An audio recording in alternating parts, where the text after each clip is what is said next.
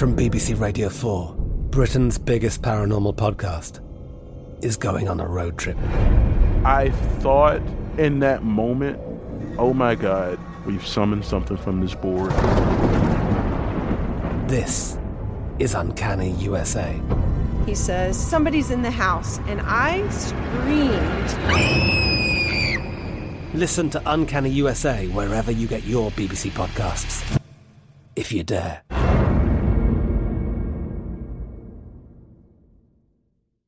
A rested child is a happy child. Sleep Tight Stories is a weekly podcast that brings comfort and joy to families worldwide with calming bedtime stories. The stories are relevant to children and spark wonder without overstimulation, so they can fall asleep and stay asleep.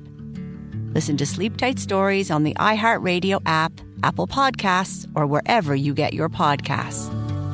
Or a bedtime routine you'll miss when they're grown? Sleep Tight Stories. Parents, if you've ever experienced bedtime battles with the kids, I'm going to let you into a little secret. The Koala Moon podcast has revolutionized over 20 million bedtimes, with parents like you calling it life-changing and the perfect nighttime routine. With original kids' bedtime stories and cozy sleep meditations, every episode has been specially designed to make bedtime's a dream. Listen to Koala Moon on the iHeartRadio app, on Apple Podcasts, or wherever you get your podcasts. There's a lot happening these days, but I have just the thing to get you up to speed on what matters without taking too much of your time. The Seven from the Washington Post is a podcast that gives you the seven most important and interesting stories, and we always try to save room for something fun. You get it all in about 7 minutes or less. I'm Hannah Jewell. I'll get you caught up with The Seven every weekday. So follow The Seven right now.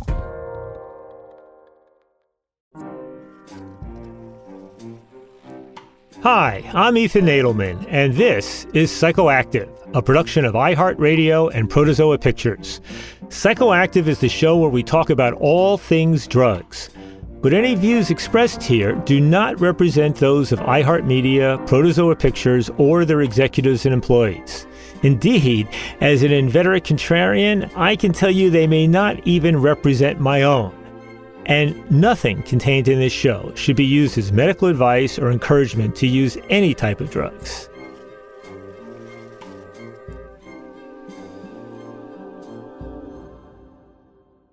Hello, Psychoactive listeners.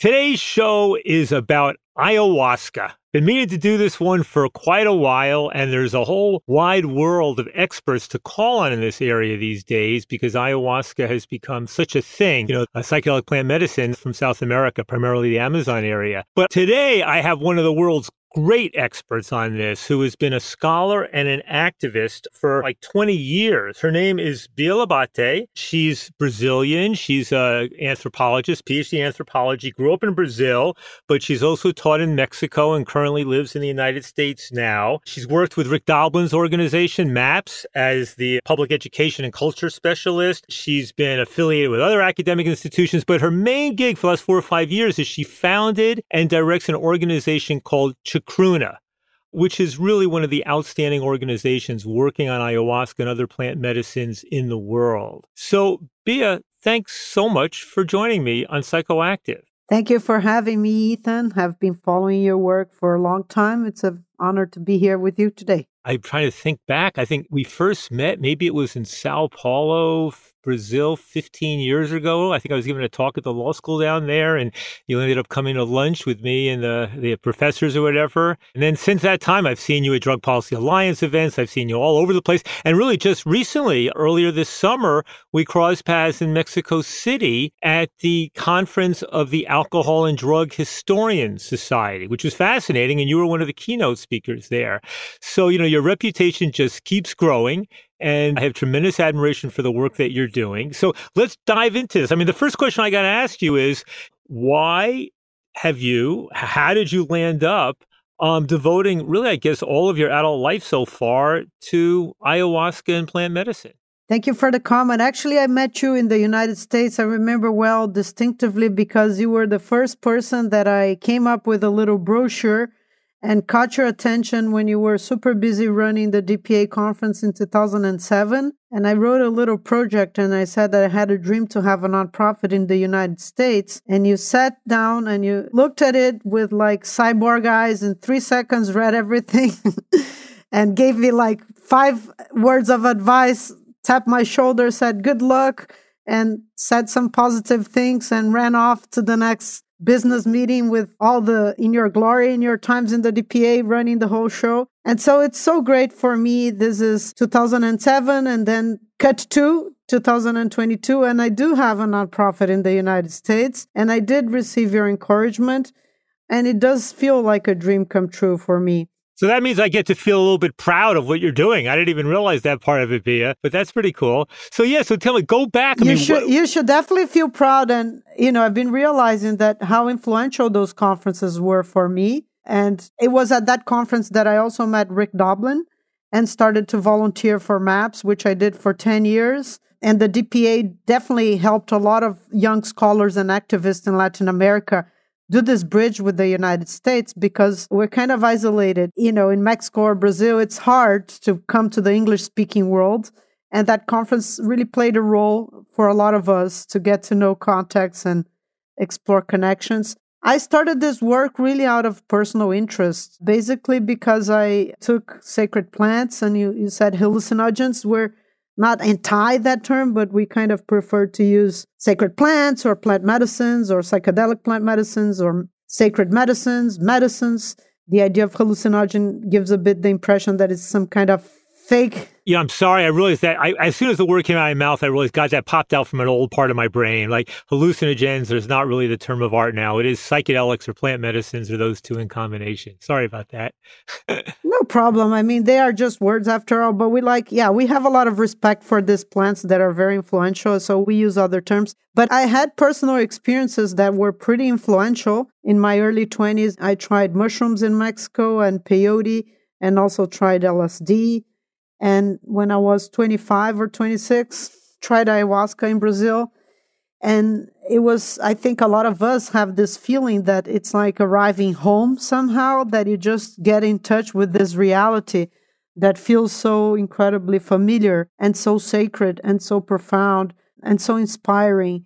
And that gives you a kind of sense of comfort, of belonging to something bigger than yourself and to kind of fitting into this magic and mystery that is being alive and the gratitude of having a body, having a spirit, having a soul, and being here in this journey of so much uncertainty towards what there is after us, and just somehow gives this profound feeling of some kind of existential belonging. And so for me, it has been really a personal journey that then inspired my intellectual curiosity as a kind of organic move that departs from this personal interest. Well, so let me ask you this. I mean, let's just go backward for those in our audience who really don't know much about ayahuasca. I mean, I introduced it by saying it is this plant medicine, the psychedelic that comes from the Amazonian region, which presumably means parts of Brazil, Ecuador, Peru, Colombia. I mean, I guess it maybe borders a little bit. It must be little parts of Venezuela or Bolivia where you can also probably find it. But just say a little more about, you know, what do we know about its history? I mean, do we know if the use goes back hundreds of years or thousands of years? I mean, I think Westerners only became aware of it in the mid-19th century. But what's known from historians and others and anthropologists when they look back at the history of this? Yeah, so ayahuasca is a combination normally of 2 plants, although there is a variation of different admixtures plants that you can add to ayahuasca. Normally, it's the combination, what a lot of people know of Banisteriopsis caapi, so that's the vine, and Psychotria viridis, that is the leaf or a shrub that you use the leaf. So traditionally for Amazonian indigenous people, the vine is kind of the base of ayahuasca. And then you can add different admixture plants. So Psychotria is Chacruna. That's why we named our nonprofit after ayahuasca. It's a tribute to ayahuasca, which is our plant teacher. And it's used across different countries of the Amazon. And I think you have named all of them correctly by different indigenous people. It's not very clear when its use started, and there is a lot of controversy around that. I mean, traditionally, people were saying that this was used for thousands of years or 5,000 years. And then this information has been disputed. Then there is some more recent archaeological evidence. But anyhow, it's not exactly known. And there isn't a date that people across the border identify. So one way to name it. Well, let me ask you this. You know, when I think about, like, you can see, you know, there's little statuettes of people with the bulge of the coca leaf in their cheek going back thousands of years, right? Or you have archaeologists who find cannabis in people's bodies or their pouches that are dug up, you know, that are thousands of years old. There was a news article not long ago about evidence of ayahuasca and also, I think, coca being found in the bodies of children who had been sacrificed in Inca ceremonies, some, I don't know, 500 years or so or something like that. But so far as we know, is that the oldest archaeological evidence that we have of the use? Yeah, as I said, it's kind of disputed. We have published an article in our site by Giorgio Samarini talking about the fake news of the antiquity of ayahuasca. It's not as clear, for example, San Pedro or peyote have more clear archaeological evidence. A lot of these materials in the Amazon are not really easy to track. Personally, I have chosen to use the expression, it has been used since immemorial times. And I guess it's not really, you know, relevant exactly how long it has been used. The fact is that it's spread throughout the Americas and it's considered a sacred plant for different indigenous groups.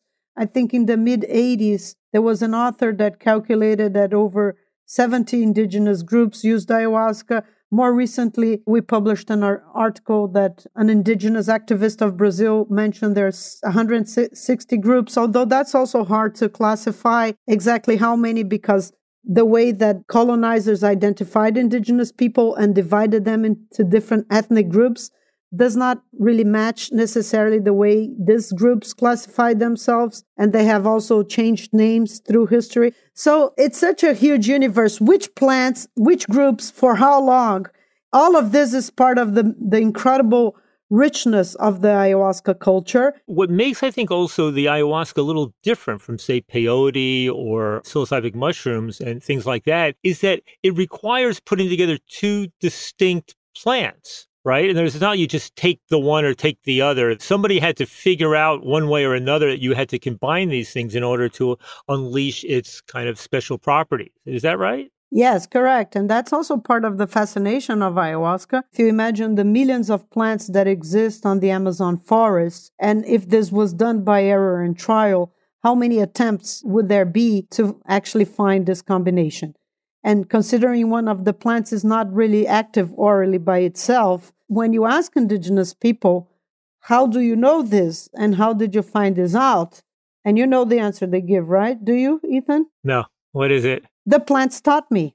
I thought you were going to say that, right? I thought that the plants spoke to them. It raises the question whether or not, I mean, there's no way to know, I guess, whether the properties of the merger of these two plants was first discovered by one tribe and then spread from there, or whether it was sort of coincidentally discovered in different parts of the Amazon over years by groups having nothing to do with the other. Do we have any idea which was true? Yeah, there's also controversies about that. I mean, I have published several books on ayahuasca, and we have done that as well, like publish one article and then later on some other person say something else, and you also publish that article. So it looks like it came from the Colombian Amazon, but there's also kind of lack of clarity exactly where did it originate from. And there's also some people trying to do some DNA work to sort of pursue different vines. Also something interesting to consider, if you consider there is this whole boom and this whole trendiness around ayahuasca, is that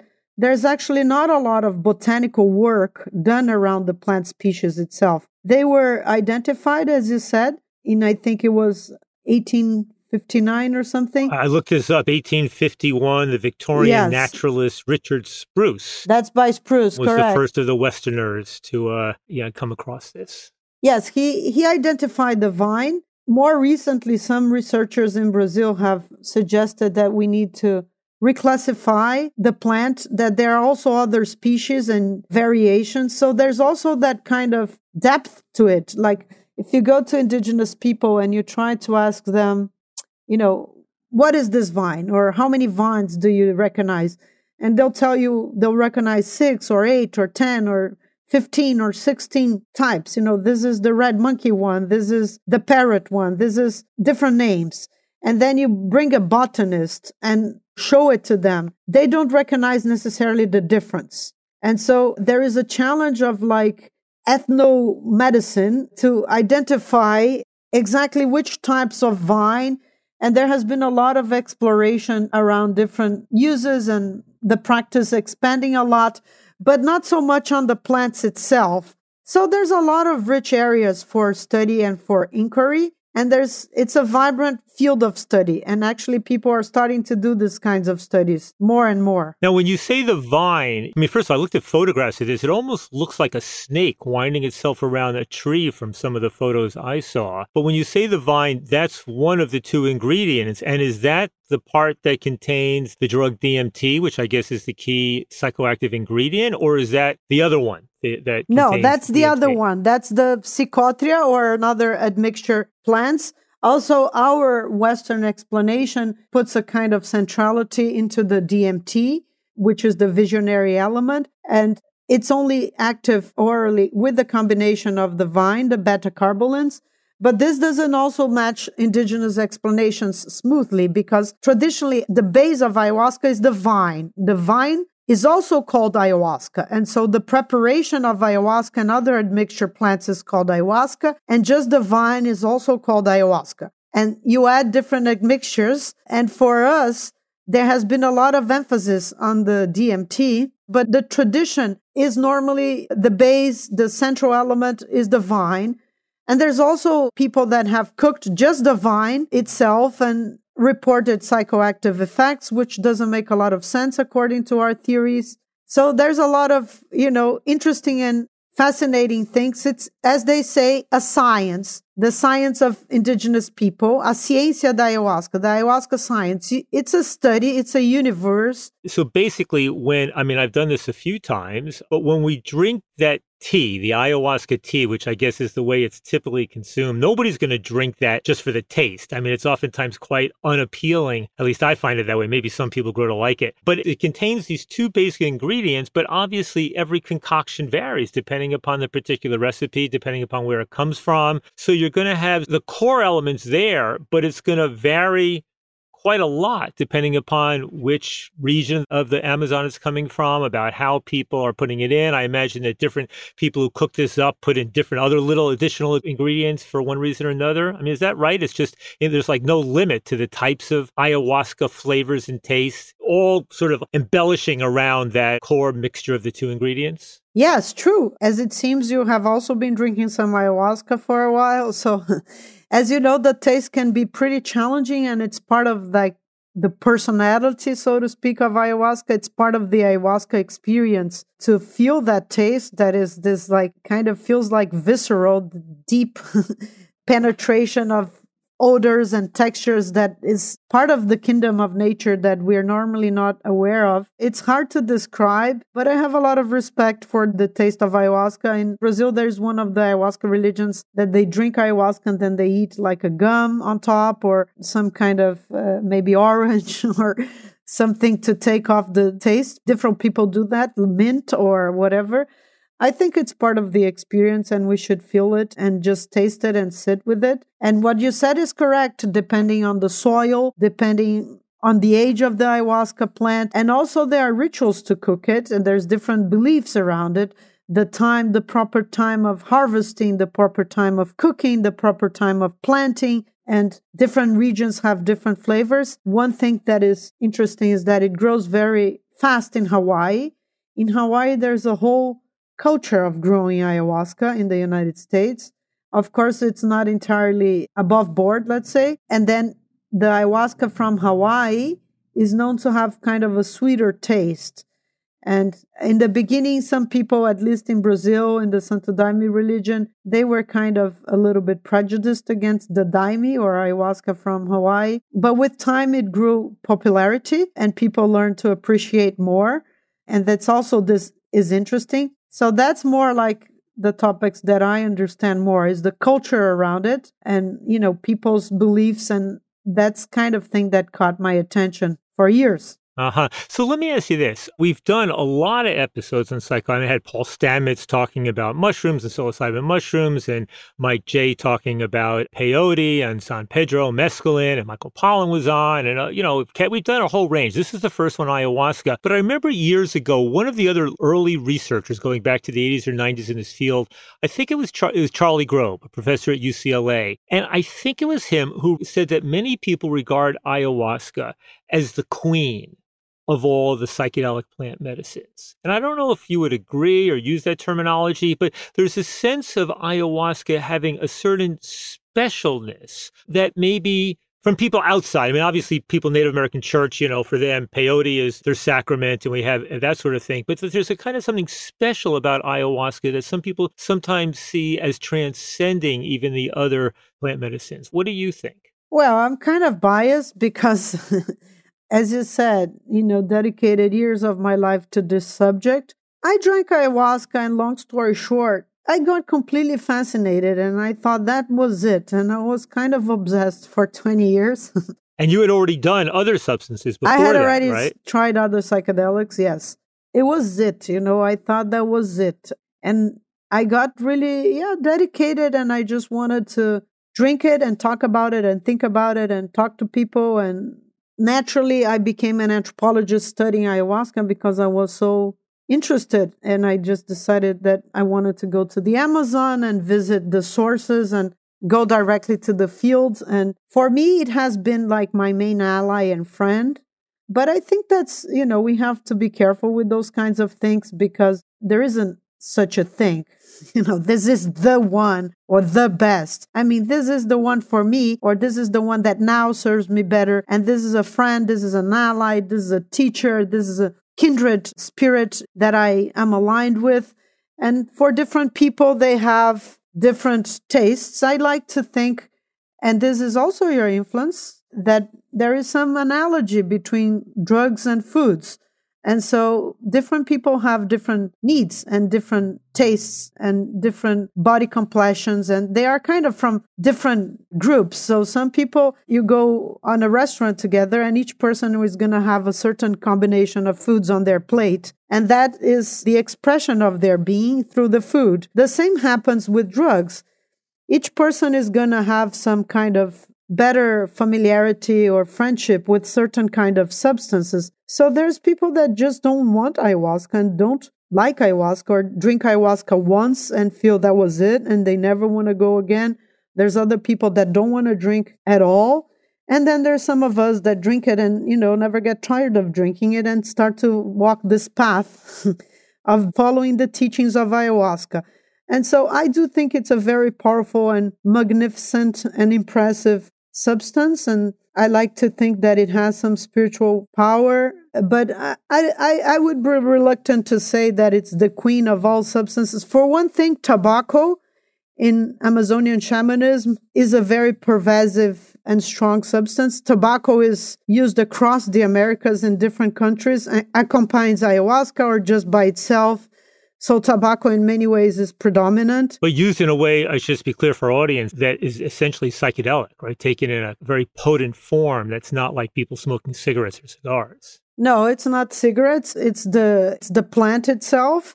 And it's been used on multiple ways as well. You can have pastes or you can have enemas or you can smoke it, inhale it through different combinations with different plants. So tobacco is very varied and also has different meanings. It can be used in rituals, but also kind of as a social lubricant. So there's many different plants. And also, I don't use the word psychedelic exactly, but psychoactive for sure.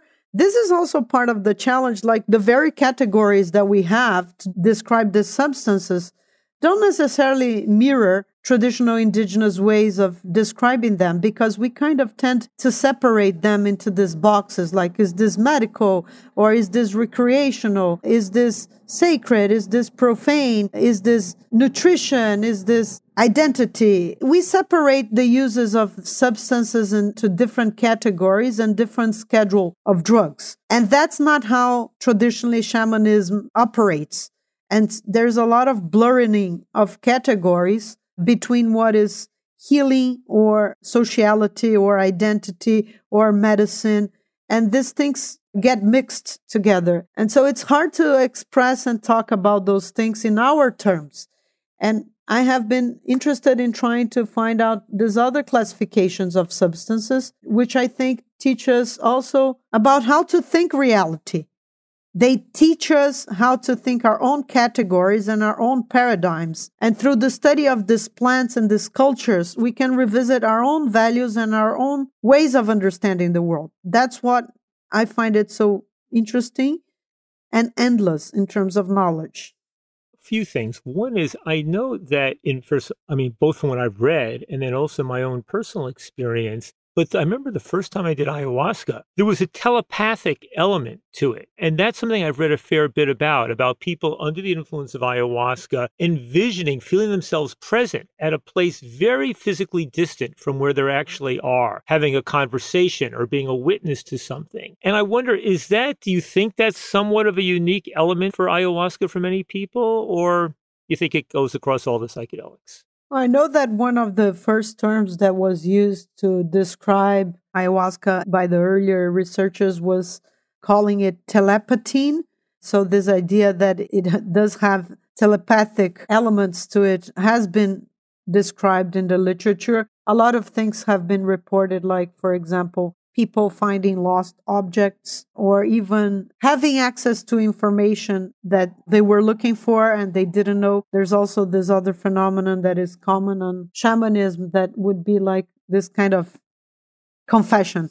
Let's say somebody has been cheating on their partner and then they drink ayahuasca and, they just confess or something. Like this ability to show the truth or somebody that stole something and other people drink ayahuasca and see who was the thief or narrate that they visit cities they have never been to and describe in detail routes to get from one place to another. That is the route. And why do you know that? Because I saw it in ayahuasca.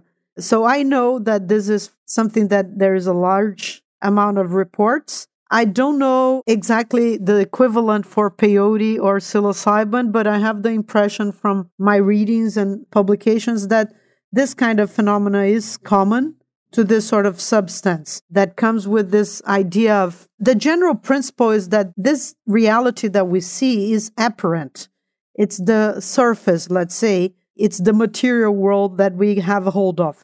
And when you take the substances, you're able to do a transit and somehow get access to this invisible world, this world of the ancestors or of the spirits of the dead people, the world beyond, the spiritual world, the invisible world, and somehow have a chance to do a trance that gets you in touch. And then you get in touch with this other reality that, in fact, guides the material and apparent reality. And then you get in touch with the essence of this reality that is the material one. And this other world, this invisible world, is also a world that has agency and that is alive and that has the plant spirits. They are plant spirits. They have intention. They have agency. They have personalities. They have intentionality. They have subjectivity. And you're able to communicate with those plants and learn about this intelligence. And then there's a lot of other things that go together with all of this, that it's kind of complicated and dense. These different classifications of nature and culture are common to different Amerindian modalities. So I don't think that's just exclusive to ayahuasca, but there's similar reports, right. Variations. There's also the association with seeing the jaguar. Right? You read all these reports of people taking ayahuasca and seeing the jaguar. What do you make of that whole phenomenon? Is it just purely about drug setting and that the idea was planted there before? Although you hear of reports of people who had never heard of any association between ayahuasca and seeing the jaguar during the visions, but who see it nonetheless. What's your view? Yeah, it's interesting. I've been studying this for 25 years and frankly, there's times that I still think that I didn't leave the first grade. I don't know what to make of it. It's very complicated. I try not to answer all things and I study cultural things. It's okay if everybody sees jaguars, it's fine. Or if everybody sees palaces, it's interesting, it's mind-blowing. But what does that mean? Is the palace that I'm seeing the same palace that an indigenous person is seeing? Or I don't know. you know, a singer that is like a person in the Middle East saw a palace. Is that the same palace that I'm seeing? And what does that palace mean to that person? A lot of panel groups, they will say, when you drink ayahuasca and then you see at the beginning maybe these geometrical patterns, and then like neuroscientists and researchers will have a certain explanation and say, well, that's your eye and this and that and your brain, and they have those explanations. But if you ask this Huni Queen person, he will say, well, that is the color, the design of the skin of this original snake that inhabited the world, that was ultimately how we got to be humans. This primordial snake, ayahuasca, it was a gift from the snakes to man, and you're seeing the skin of the snake. So if you say, you know, you see a snake and a Huni Queen see a snake, it's not the same meaning. So I'm less interested in why is everybody seeing snakes, but what does snakes mean on different cultural settings. And that, I really believe in anthropology for this, because it's not the same for everybody. And so what one person sees is interpreted differently in different cultures and has different meanings. And there's a great amount of variation to all of that. And there isn't just one ayahuasca culture. We'll be talking more after we hear this ad.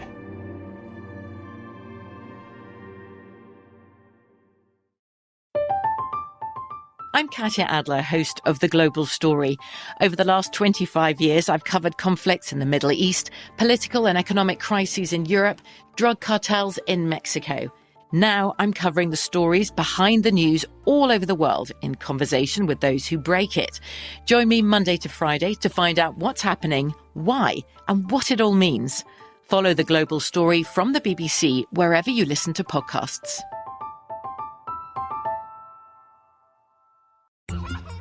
When your child fights sleep, it can feel like a battle you'll never win. Imagine a bedtime routine you all look forward to, where you cuddle in and let the stress of the day melt away. Welcome to Sleep Tight Stories, a calming weekly podcast that brings bedtime stories, cuddles, and comfort to families worldwide.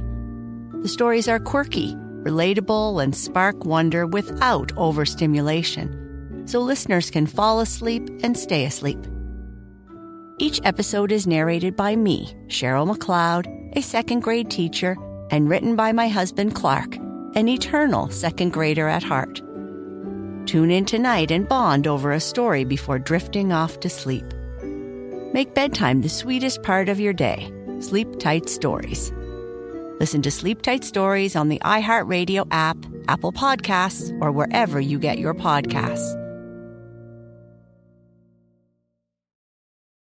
Parents, if you've ever experienced bedtime battles with the kids, I'm going to let you into a little secret. I'm Abby, a mother of two, and I had these battles myself. Endless excuses, delay tactics, and many tears and tantrums. But I've created a solution. The perfect kids podcast that makes bedtime a dream. It's called Koala Moon, and it's hosted by me, Abby, with over 300 episodes packed with original stories and sleep meditations. Koala Moon makes bedtimes easy and enjoyable. Episodes start out engaging and really rather magical, but as they progress, they gently slow to a calm and relaxing pace to have your little ones out like a light. Since launching in 2022, Koala Moon has helped with over 20 million nights' sleep and received over 6,000 five-star reviews. Win back your evenings. Listen to Koala Moon now on the iHeartRadio app, Apple Podcasts, or wherever you get your podcasts. Finding the right news podcast can feel like dating. It seems promising until you start listening. When you hit play on Post Reports, you'll get fascinating conversations and sometimes a little fun, too. I'm Martine Powers. And I'm Elahe Azadi. Martine and I are the hosts of Post Reports. The show comes out every weekday from The Washington Post. You can follow and listen to Post Reports wherever you get your podcasts. It'll be a match, I promise.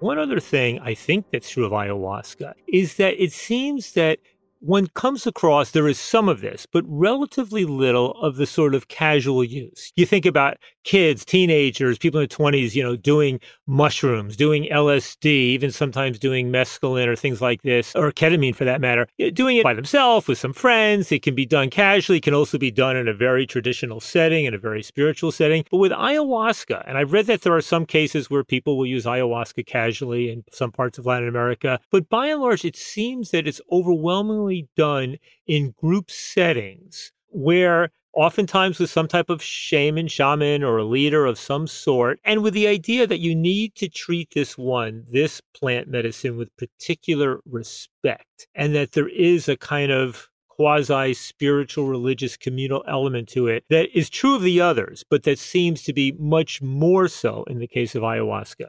Yes? No? I agree with you. I find this super interesting, and I have also used this argument to law enforcement. And if you think, like, let's say in Brazil, carnival, what happens? Number of people that get drunk or do something idiotic during carnival, it's thousands of people, and it's absolutely legal.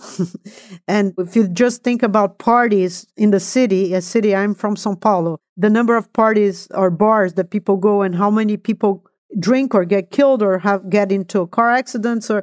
Ayahuasca, you have people are using it across the city.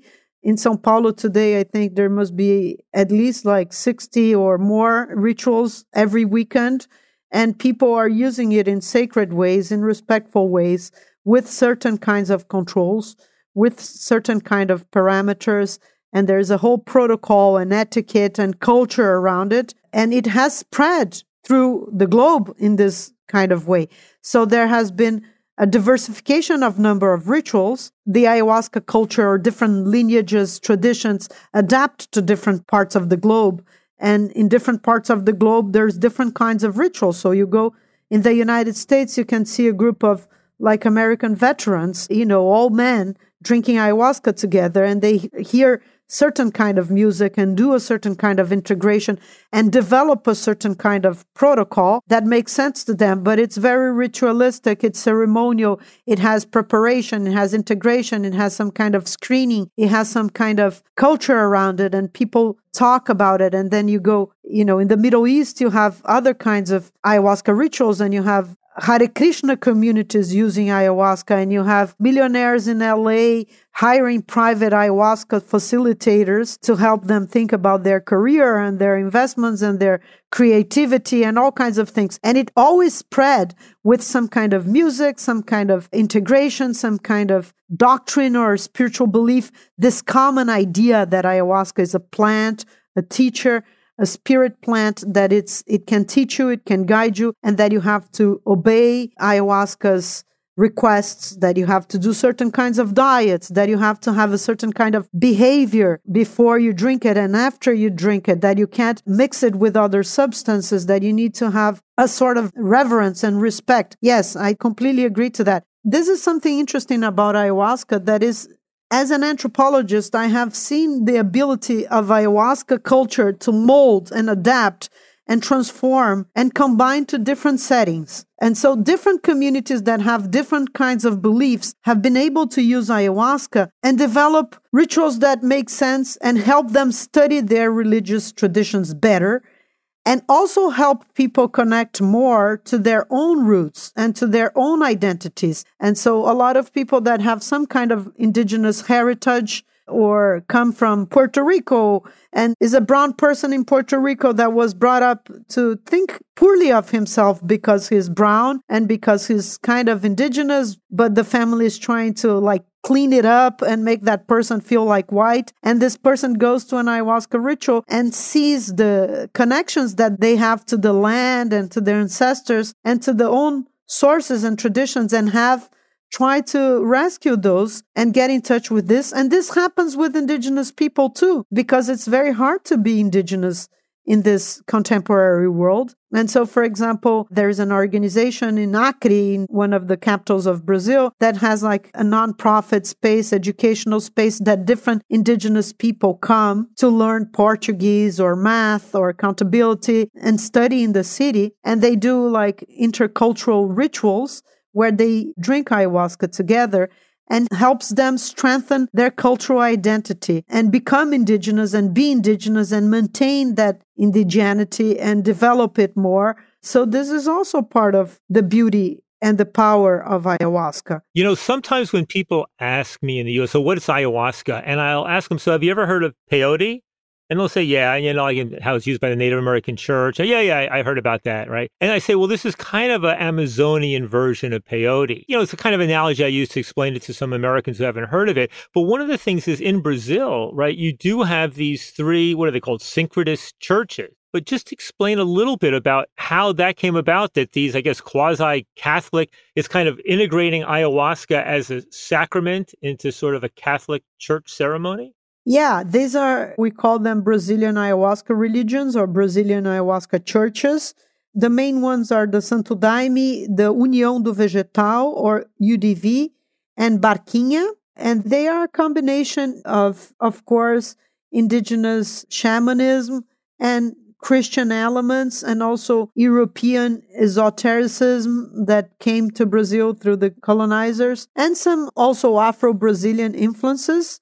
And so each one has a specific ritual and sets of beliefs, but on a larger scale, you could understand all of them as kind of a similar phenomena that has a strong Christian influence. And the Brazilian state has recognized these groups as legitimate religions and regulated the use of ayahuasca in Brazil. There has been a strong process of like 25 years, and the first regulations were in the early 80s, and the last official resolution was in 2010. And it was a really strong and interesting process where representatives of the religions and scholars and academics and government officials sat together and came to certain agreements on what would be the most basic rules that are necessary to follow and sort of made a civil pact that these groups would keep these uses under control. And it was interesting because the government officials that were studying this phenomena, they also, some of them, partaked in the rituals. That's the Brazilian magic. I would love it to happen in the United States. It's happening, though. We can talk more about that later. Yeah. But yeah, so that's a specific phenomenon. And the UDV and the Santo Daime have expanded to the United States, and they have gained the religious recognition here in the United States. I think the UDV, right, there was a Supreme Court decision, I think 8-0, that recognized the First Amendment right of religion applied to the practice of UDV that I think opened up the doors in the U.S. at that time. Yes, the UDV had that, and also the Santo Daime in the state of Oregon. Later. And then, yes, some other branches throughout the United States also got that recognition. And it's a bit of an interesting paradox because these religions, in a way, fit more the Western sort of stereotype of a religion and understanding that check the boxes of, you know, both court expectations or IRS ones of what a religion has to have. And as such, it's easier to classify them as churches than other uses that would be historically more old and traditional, such as shamanism, that don't have things like, you know, a main religious leader or a main doctrine or a main religious book or a religious calendar or catechism. Well, I mean, you also had a feeling when the Supreme Court justices were writing that decision, they wanted to make sure they weren't opening up a Pandora's box because lots of people had tried to claim that they were part of a marijuana church. And I think they were worried that if the arguments that they made to allow the UDV were too open-ended, it could lead to tens of millions of Americans claiming the right to use psychedelic drugs for religious purposes. Now, you know, there's another thing. We oftentimes think about psychedelic drugs as being things that kind of open up our better side, right? That make us more empathic, that make us more generous, that, you know, more insightful, all this sort of stuff. But I know I want to make two counterpoints to what I just said. I remember there's two British-Brazilian experts that I think you probably know both of them. One, Anthony Henman, who's an ethnographer, anthropologist. And then there's Edward McRae, another British-Brazilian who's been a professor in Salvador in Brazil. But one of them, I think, has said to me, you know, Ethan, be careful about assuming these drugs always lead to good. One of these guys made the point that under the military dictatorship in Brazil in the 1960s, I think, that you also had security officials, right? People who were engaged in torturing and killing suspected communists and radicals and all this sort of stuff who participated in their own ayahuasca ceremonies. And for them, it became a way of reinforcing them in doing these horrific jobs where they were torturing and killing people and then going home to their wives and kids that night. And the second thing I think about is with the UDV more recently, which is the most orthodox of the ayahuasca-based churches. And it's anti-homosexual and it's highly sexist and women are supposed to have only a limited role. And so what's your thoughts about how this plays out in the church ceremonies? Would you see the Santo Daime thing as sort of a net positive in the world? Would you be much more skeptical about the UDV because of their values? What's your sense? Oh my God, Ethan. Hey, go for it, Bia. Pull no punches. Well, I have been bummed out myself. I guess I was born and raised in Brazil that is very patriarchal and very Catholic and very conservative. And you sort of like go with the flow, right? Because that's the way things are. And as I moved to the United States and became an immigrant in California, I felt really empowered to come out as queer and kind of openly talk about the fact that I have a wife and speak my truth. And that has been really an intense process. I sort of did a conference to celebrate coming out as queer because I met my partner in a conference. So in 2019, we did a big conference called Queer in Psychedelics, where I came out as queer. And, it was a tribute to her because we had been together many years without me saying anything in public. And in this conference, we also published this article the next day after the conference because I wanted the conference to go well. We exposed the UDV has this document that is super anti-gay and saying all kinds of absurd claims like, oh, this will endanger the future of humanity and we have to be careful, as if the human race is almost about to get extinct. I have been denouncing also, there is one French leader that is based in the Peruvian Amazon, Jacques Mabie, that has expressed very strong homophobic views and has all kinds of strange things like exorcism rituals for the souls of aborted babies and, has expressed support to Trump. And there's a lot of, complicated stuff in the ayahuasca world. There's also some conspiracy theories that in the plant medicine community can get pretty ugly with the conspiracy theories. So yes, it's very complicated and there is a lot of division. And what we have to say about that is that ayahuasca is part of the world. It's not because you drink ayahuasca that you're going to be all different. To put it like in a more shamanic or spiritual lenses, there's everything in ayahuasca. There's good and bad.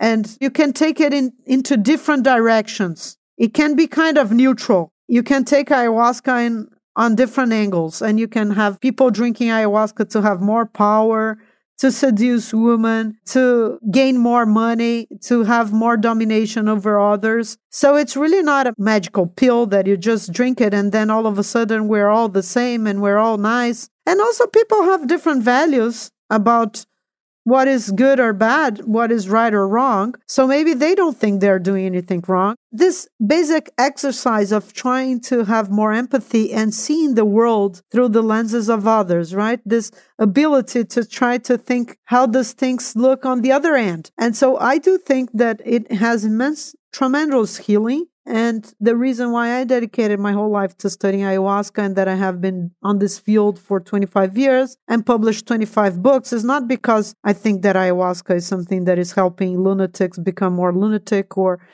greedy people become more rich, but rather because I think it does help a lot of people and it does have incredible healing potentials. And I personally think I am a much better person. I actually think myself as a human because of ayahuasca. It really helped me become more human and have more sense of respect for being alive. And that's why it's popular, because it's helping a lot of people. But look, when it comes to this stuff, now you have, right, we know all the reports about the spiritual benefits and this and people's life transformations, but there's now more and more studies, including some that, give some people ayahuasca, some people some form of placebo, which are finding all sorts of mental health benefits and possibly even physical health benefits. So I came across a few of them. One saying that ayahuasca could be helpful in alleviating hard to treat depression. Another one finding some success in reducing suicidality. Another one that may help deal with mood and anxiety disorders, especially neuroticism, negative emotionality. So what can you tell us about the studies that are coming out now that are being done by research scientists in the same way that they're working with psilocybin and MDMA? Well, I want to recommend people to buy our books, and I can share PDFs. They are sometimes expensive or inaccessible, but I'm always happy to share materials for research and for non-commercial use. So we published two different books on ayahuasca. Well, actually three. One is called Ayahuasca Healing and Science. The other is called The Therapeutic Use of Ayahuasca. And another one is in Spanish, Ayahuasca y Salud. Ayahuasca and Health. And we have published different studies that study all these kinds of things. So depression is one of the things that ayahuasca has been more used to. Anxiety, of course, and also to treat different drug-related problems and alcohol-related problems. That's another of the big uses of ayahuasca. There's been research for different ailments like eating disorders. There's also different kinds of uses for grief or just in general as well-being. That's also the betterment of people, let's say, not any specific disease, but identity and psychological well-being. My partner has done her PhD about how ayahuasca has helped gay and lesbian people cope with issues of, struggling issues of identity and self-esteem and self-love. So there has been a lot of research on the potential benefits of ayahuasca for multiple things, for cessation to smoke, tobacco, a little bit like ayahuasca can adapt to different cultures and niches. It also has different utilities for different kinds of diseases. When I wanted to publish our book with Springer, the first one, I wanted to call it The Therapeutic Uses of Ayahuasca. And Springer said, well, that's not very good because it's less strong. You should say the therapeutic use, it's more, it gives a stronger message. But I said, well, that's really not accurate because there's multiple uses. And again, it's part of this challenge of systems that I was talking before, because the traditional concepts of disease involve the relationship of one with oneself, with kin, with family, with the community, with society at large, and with the world of the non-humans, this invisible world. So disease is some kind of imbalance on all of those factors. And the way to correct that, to bring health again, is to work on all of those dimensions. And there's different kinds of plants and different kinds of combinations. So it's a much more holistic affair than sometimes on Western thinking that is just like one pill for one specific disease, when traditionally among indigenous people, traditional communities, the idea of disease involves all of these other dimensions. And these plants are allies on rebuilding all of these relationships. So ayahuasca has multiple uses as well, and it can't be pinned to one single use. I do want to say, and I just want to say this because I am an anthropologist and we are kind of the underdog of the whole thing. I respect all those researches and I support all of them, and I have published the results of biomedical and health studies. But I really do think that this kind of phenomena, it's important to study from a social science perspective as well, because a lot of things you're not going to grasp with those methodologies. And a lot of this research is based on applying formulas, to measure different variables and have different questionnaires. And the whole way the research is done doesn't favor these other systems of knowledge, these traditional ways of knowledge and of knowing. So I think it's really important to have a role for the social scientists in this psychedelic renaissance. Well, it's also about as these drugs, psilocybin, MDMA, and maybe others, get quasi-legalized through the FDA process and the European equivalents, it also speaks to the importance of us continuing to allow access, or at least not to clamp down any further on access outside quasi-medical channels, right? But still, apart from the research channels that may ultimately lead to some forms of authorized prescribing of ayahuasca, apart from the religious ones, what's your sense about the policy legal issue? Where do you go on the whole debate over regulation and legal regulation of this in this area, especially with ayahuasca? I just wanted to go a little bit back on something we were talking about, the scientific research. I mean, in many ways, all this scientific use or scientific experiments, it's really the outlier, because people have been using this for thousands of, as we said, we don't know how long, but for generations and generations and generations. So I think there is this incredible paradox that is this incredible Western arrogance that has to say, you know, I was on a TV with like a psychiatrist and he's like, well, we don't have enough evidence of safety for ayahuasca. And I'm like, maybe you don't. And you probably will not recognize an ayahuasca vine if you see one in the forest. But that's not the parameter of reality for you to be saying that. I was also on this other with Jeff Sabat, I think, this debate. And it's like, well, we should be very wary, you know, because these things are incredibly dangerous. Maybe it's okay for some Amazonian people, but that's not okay here in the United States. And I said, well, actually, maybe you're not hanging out on the right crowd, because I know a lot of people in the United States that do use these things, and the sky is not following, and reality goes on. And it's important to remember that this criteria of double-blind research was created, this idea of placebo and double-blind research in the 30s and 40s to experiment and analyze new analogs, new substances that were created. And so in many ways, this doesn't apply for substances like ayahuasca or peyote or psilocybin, where there is a huge evidence of use that trumps this kind of research. That's also my strong feeling as an anthropologist, that there is this incredible arrogance. Even now, you know, in Oregon, they're saying, well, this kind of psilocybin mushroom is okay, but not this other kind, because some people find some research about something, and that's the justification. When there is generations of use of these plants, and they are considered not just important, but central to the very idea of being human and to why we are here and what exists in life beyond, and they are a central part of culture and identity and territory and sociality and interethnic relationships and hunting and like the cosmological ordering of the world. Why is the sky there? Why is the sun there? Why is the moon there? Why are we here? What is time? So I think we really have to expand our minds. And to me, like the scientific research on these plants is like an exception, and in many regards, you know, an exotic thing.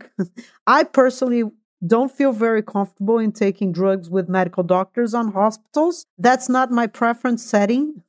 That for me would be much more of an aggression to go to a hospital to take a substance. I prefer to go with shamans and people that have been doing this for a long time. And this idea that the traditional users hold some knowledge and they have to be heard, and they have to be invited, and they have to be respected, and they have to have a seat on the table. So how do we translate all of this into actual policy? It's also a challenge, and it's part of a conversation that we have to have as civil society, inviting all of these groups to sit together and create regulations that are meaningful. And it's not a bunch of armchair bureaucrats from the DEA or from the government or white medical, biomedical psychiatrists in some sophisticated university that is going to draw the rules for everybody. These conversations have to include traditional users of these substances and the populations that have been using them for a while. So I am an enthusiast of the religious and spiritual path, and I think that we have a lot of potential of using this in ways that are meaningful and community-based and more holistic. And I support medical research. I am in favor of medical research. I'm not against it. I think there's a space for that. But I am against the domination of the medical experts as the sole reference of knowledge around the use of drugs. Let's take a break here and go to an ad.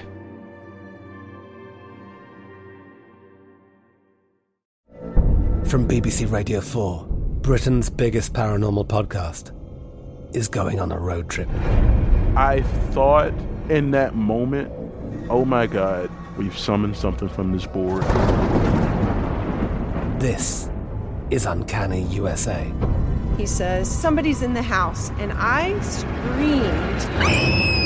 screamed. Listen to Uncanny USA wherever you get your BBC podcasts, if you dare.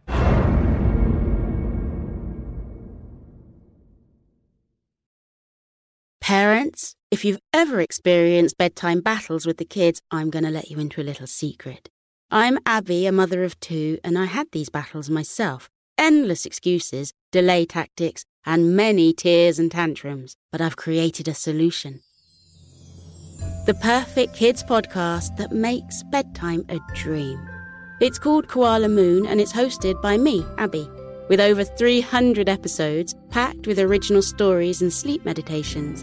Koala Moon makes bedtimes easy and enjoyable. Episodes start out engaging and really rather magical, but as they progress, they gently slow to a calm and relaxing pace to have your little ones out like a light. Since launching in 2022, Koala Moon has helped with over 20 million nights' sleep and received over 6,000 five-star reviews. Win back your evenings. Listen to Koala Moon now on the iHeartRadio app, Apple Podcasts, or wherever you get your podcasts. Parents, ready to discover a new educational and interactive podcast for kids? Join Stories for Kids by Lingo Kids, where episodes are packed with fun activities. Right, Elliot? Oh, yes! We learned how to recycle at the beach. That was great fun. Callie, what do you say? It was. And that time when we did the science experiment and Billy made raisins dance. So cool, Billy. He did. Not to mention when a certain Elliot took up swimming classes with Lisa. That was me. Bet you can't catch me. I'm going to get you. All this fun and more in our Stories for Kids. Lingo Kids Stories for Kids is now available on StoryButton, the kid-friendly device for screenless podcast listening.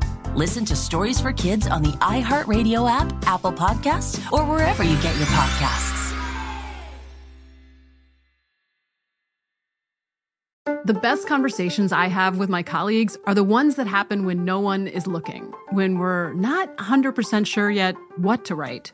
Hopefully, having conversations like this can help you figure out your own point of view.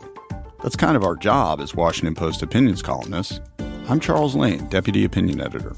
And I'm Amanda Ripley, a contributing columnist. We're going to bring you into these conversations on a new podcast called Impromptu. Follow Impromptu now, wherever you listen.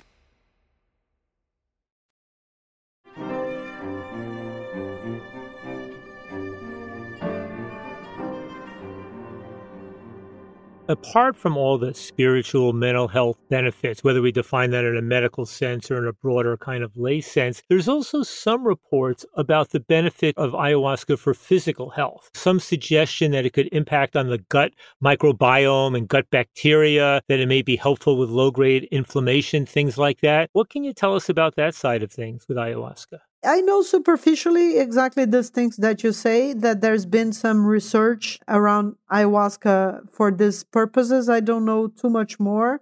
I do believe that that makes a lot of sense. If you look back at shamanism, there's also reports that people use against ayahuasca, against parasites. It is a form of purging.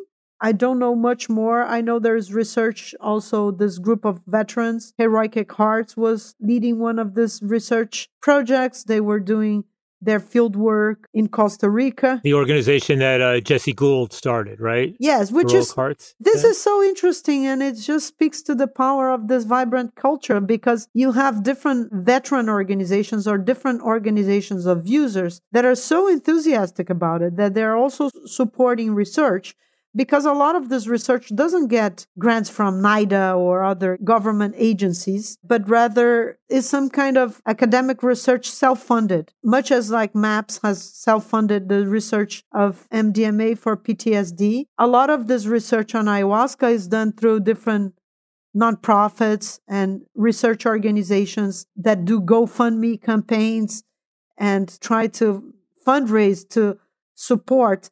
I think everybody that is a true ayahuasca follower and enthusiast has this question that it just feels so wrong that this is illegal. I mean, have you heard many stories, or do you know of any research that's trying to look into this potential healing, physically healing value of ayahuasca? Yes, totally. And I can tell you, and, you know, this is sad and breaks my heart. I have literally for 25 years, I receive at least one email a day of somebody that has some serious like health problem and that is looking for ayahuasca as a treatment and an option.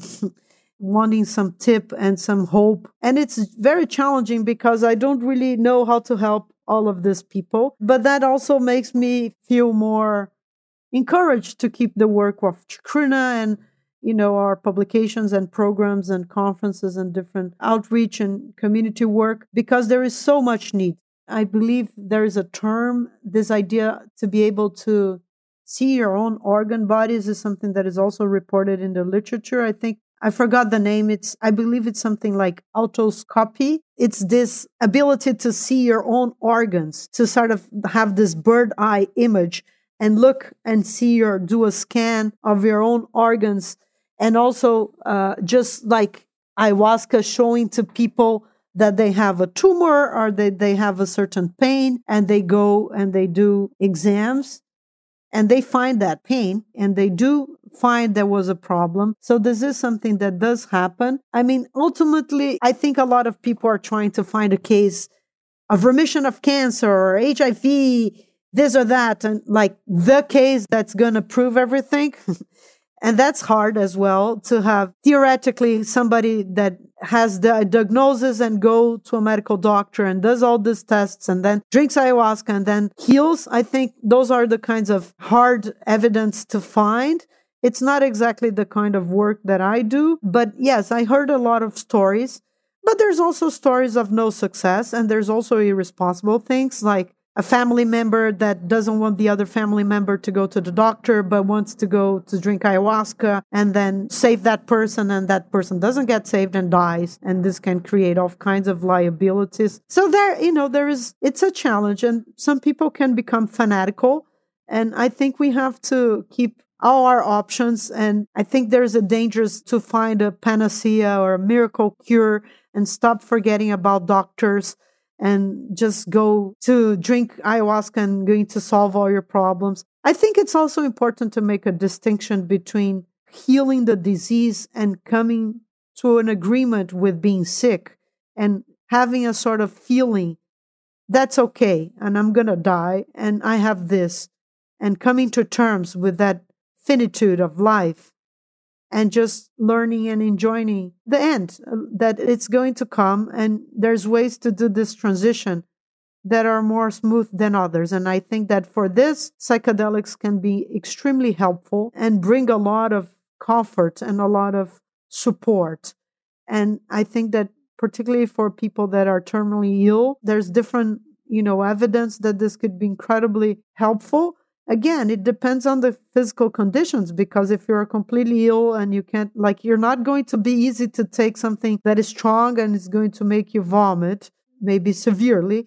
And so, there's a lot of angles. Well, you mentioned that you had follow-up effects. That's also something that people should pay more attention to, because after ayahuasca ceremonies, especially if you go on a retreat or you do a diet, you can have these benefits for weeks to come. People have other kinds of sensibility and perceive things in different ways, and also sometimes have different kinds of dreams or a whole feeling to them that is kind of novel. Again, in my personal experience, I have felt a lot of benefit, and always when I come back from a diet or a retreat, I can just feel my energy is entirely reorganized, and I have this kind of protection, this feeling that I am under this alignment and special sense of things being in order in ways that they were not before. And it's up to us to keep that going. And that's the famous integration or the famous homework or follow-up. After you have your experiences, how are you going to keep that state and those learnings and those teachings and those blessings on ongoing terms in your life? And how are you going to implement the things that you have to do that you're kind of frequently already knew, as a matter of fact, that are important for you to be doing? And they are our friends to keep us in this path of development and growth and spiritual connection. Right. So Bia, in looking over your website, chacruna.net earlier, I saw your mission statement. I mean, you sort of summarized it before, but you say we promote reciprocity in the psychedelic community and support the protection of sacred plants and cultural tradition. We advance psychedelic justice through curating critical conversations and uplifting the voices of women, queer people, indigenous peoples, people of color, and the global south in the field of psychedelic science. And then I can see that a lot of the publications you're putting out and the events are really about helping people to do ayahuasca in a way that's both responsible for themselves and shows respect for both the indigenous communities, the sources, and the traditions. There's one, it's called the commodification of ayahuasca. How can we do better? And you open it up, and this is going to be in the form of the question to you. Whether you're a first-timer or a seasoned veteran of these traditions, whether you're investing in an expensive Western retreat center in South or Central America, opening up a new local circle in the Bay Area, thinking of moving abroad to become a facilitator in a retreat center, starting a new transnational chapter of Brazilian ayahuasca religion in the global north, visiting a local curandero in their house, surfing the internet to pick a location for your experience, partaking in a ceremony with a traveling Brazilian indigenous group or an itinerant ceremonial leader trying to make a living. We encourage you to explore these 14 questions with us and help ensure the future responsible ayahuasca use around the world. What are some of those key questions? For people, whether they're a first-timer or thinking in the ways that you put out there, what are the pivotal questions that you want people to have in mind? Yeah, I'm glad you're asking that because as you said, and you mentioned the name of the title of our event, the genie is coming out of the bottle, the genie's out of the bottle. Whether we like it or not, whether we're cool with it or not, ayahuasca use is expanding globally. I think I dare to say that, you know, in every single city of America, there's an ayahuasca ritual. I mean, we don't know because it's hard to know these kinds of things. But it's so spread and throughout the whole globe, China and South Africa and Asia, in South America, it's everywhere. So whether we like it or not, it's happening. And so we have a kind of pragmatic approach in Chacruna. This globalization is happening. It's not a moral judgment. Is this right or wrong? Because guess what? You can say whatever you want.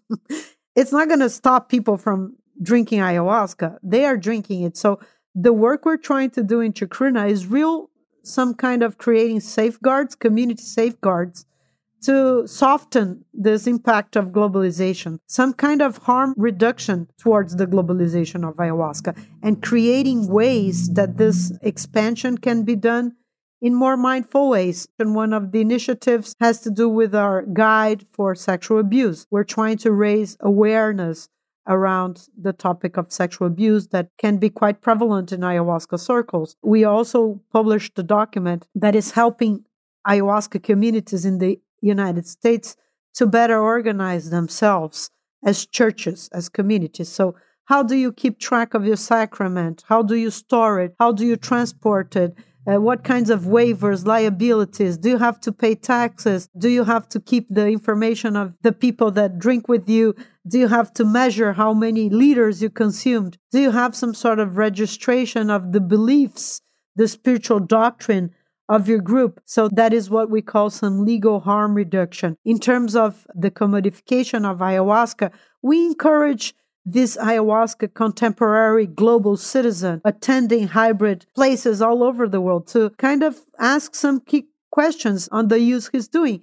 Where is this ayahuasca coming from? Does this group have any project that involves the conservation of ayahuasca?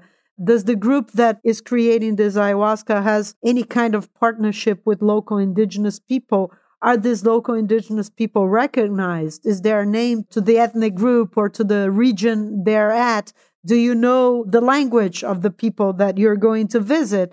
Are you getting informed, or are these people used and tokenized in a website that is geared, you know, mainly produced by a Western audience for a Western audience? And do these projects, do these retreats or circles or communities, do they have any ways to give back? So we have also created this project called the Indigenous Reciprocity Initiative of the Americas. That is one of our strongest programs that we have been doing for 2 years, which is a poll of 20 organizations that we partner with in 7 countries across the Americas.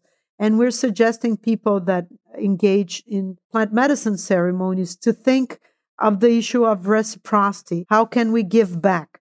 And am I honoring the people that came before me and that are the true leaders of the psychedelic movement? Not the scientists that started in the 50s or now, but those are the traditional founding leaders. And we are also, just creating a culture around these things. So we do a lot of events and publications, and we're trying to create some kind of cultural legitimacy around these substances. Do you have vocabulary? Where do you find information? And how do you create this cultural legitimacy? Because this is not just about this integration of these plants into the person's life and to their well-being and their personality and self-development, but it's the integration of these traditions into our culture. So we're calling it some kind of cultural therapy. Like, we need to rethink of ways that we talk about these things. And the Chacruna Institute is trying to create these cultural conversations. So curating cultural conversations as plant medicines grow globally.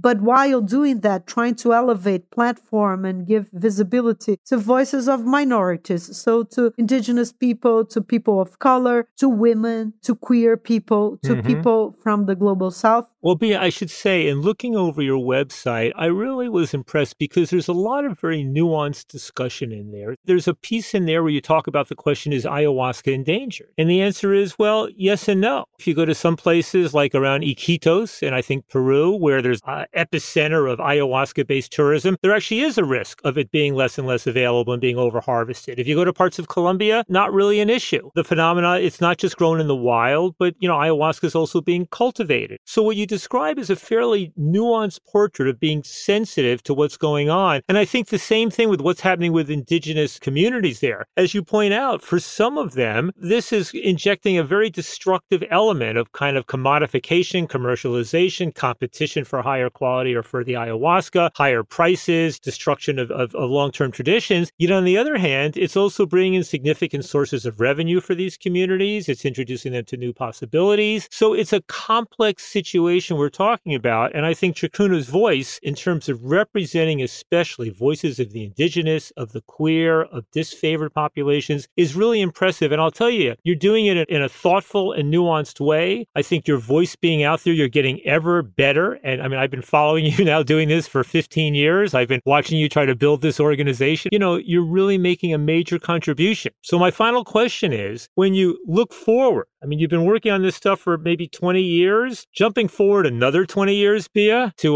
ayahuasca in the year 2040 or 2050. If you had to speculate or imagine, what are your predictions? Well, first of all, thank you for your kind words. And as I told you on different occasions, you have been an inspiration and a force for a lot of us in the drug reform movement. And so I also thank you so much for all your years of work. And I'm happy for you to be doing this podcast, which I know that you always have this double nature between your activist self and your scholar self.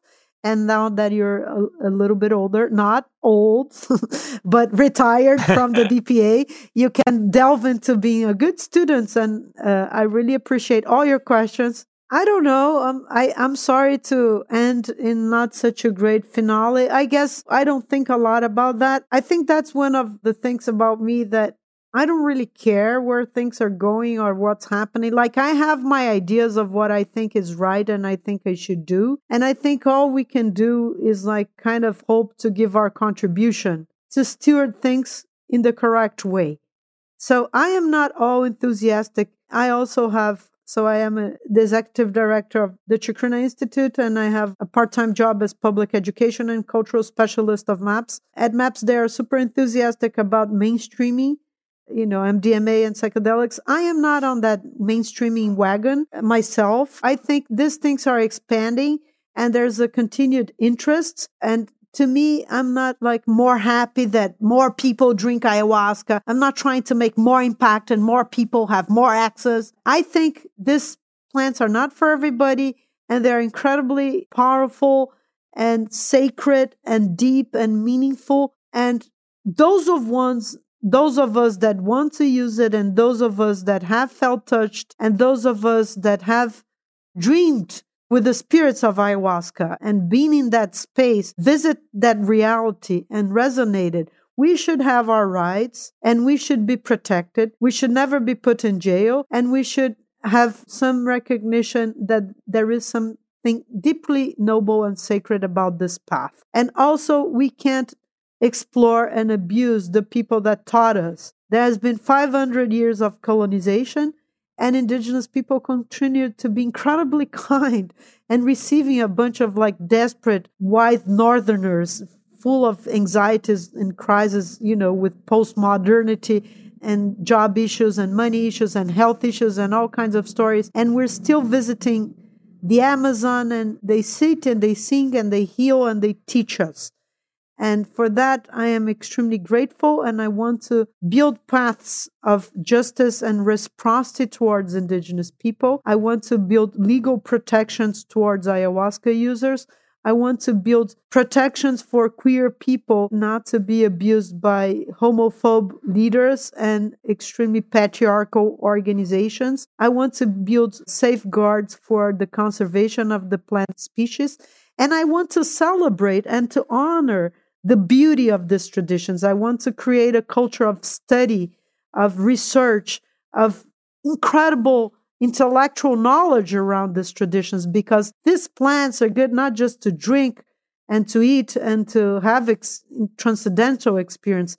They're also good for us to think reality, to study, to have intellectual inspiration, to learn about the ultimate mysteries about life, and they are great resources and companions for all of this. So we're engaged in education, we're engaged in reciprocity, we're engaged in psychedelic justice, in talking about minorities and honoring the women and the elders and the people that came before us.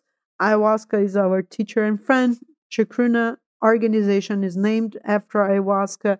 It's an honor and a true pleasure to serve this path. It has been incredibly rewarding. And onward and forward, and onward and forward. So all of that, Bia, I say hallelujah. It sounds great. You're doing amazing stuff. So thank you ever so much for joining me on PsychoAct. Thank you, Ethan. Big hug, everybody. Bye-bye.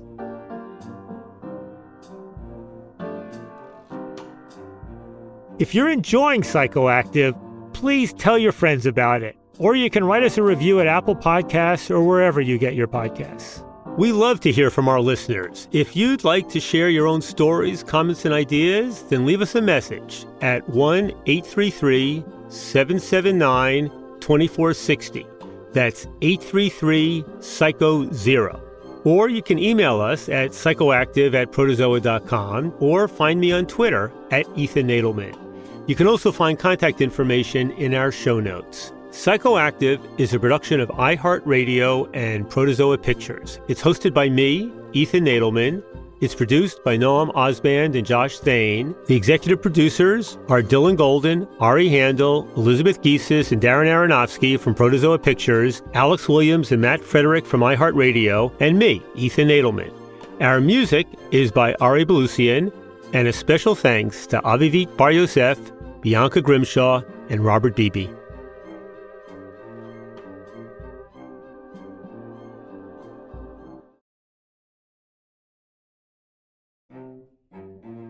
Next week, I'll be talking with one of America's best-known progressive prosecutors. It's Chesa Boudin, the recently recalled district attorney of San Francisco. I grew up visiting my own parents in prison. My earliest memories are waiting in lines at prison gates to go through metal detectors and to get searched just to be able to see my parents, just to be able to give them hugs. So as long as I can remember, I've been impacted by and thinking about this country's response to crime and how we mete out punishment and what rehabilitation means. And I've been acutely aware of the tremendous carnage that the war on drugs has left in its wake. And when I went to law school, I wanted to try to fight to change that system. Subscribe to Psychoactive now so you don't miss it. I'm Katya Adler, host of The Global Story. Over the last 25 years, I've covered conflicts in the Middle East, political and economic crises in Europe, drug cartels in Mexico. Now I'm covering the stories behind the news all over the world in conversation with those who break it. Join me Monday to Friday to find out what's happening, why, and what it all means. Follow The Global Story from the BBC wherever you listen to podcasts. Parents, if you've ever experienced bedtime battles with the kids, I'm going to let you into a little secret. The Koala Moon podcast has revolutionised over 20 million bedtimes, with parents like you calling it life-changing and the perfect nighttime routine. With original kids' bedtime stories and cosy sleep meditations, every episode has been specially designed to make bedtimes a dream. Listen to Koala Moon on the iHeartRadio app, on Apple Podcasts, or wherever you get your podcasts. Discover a new educational and interactive podcast, Stories for Kids by Lingo Kids. Our episodes are packed with fun activities. Right, Elliot? Oh, yes! We went shape hunting around the block, and we found spheres and cubes on the street. That was great fun. Join Stories for Kids, the Lingo Kids podcast, inspiring you to learn while having fun. Listen to Stories for Kids on the iHeartRadio app, Apple Podcasts, or wherever you get your podcasts. Welcome to Season 9 of Next Question with me, Katie Couric. I've got some big news to share with you and our season premiere featuring the one and only Kris Jenner. Oh my gosh, congratulations. That is very, very exciting.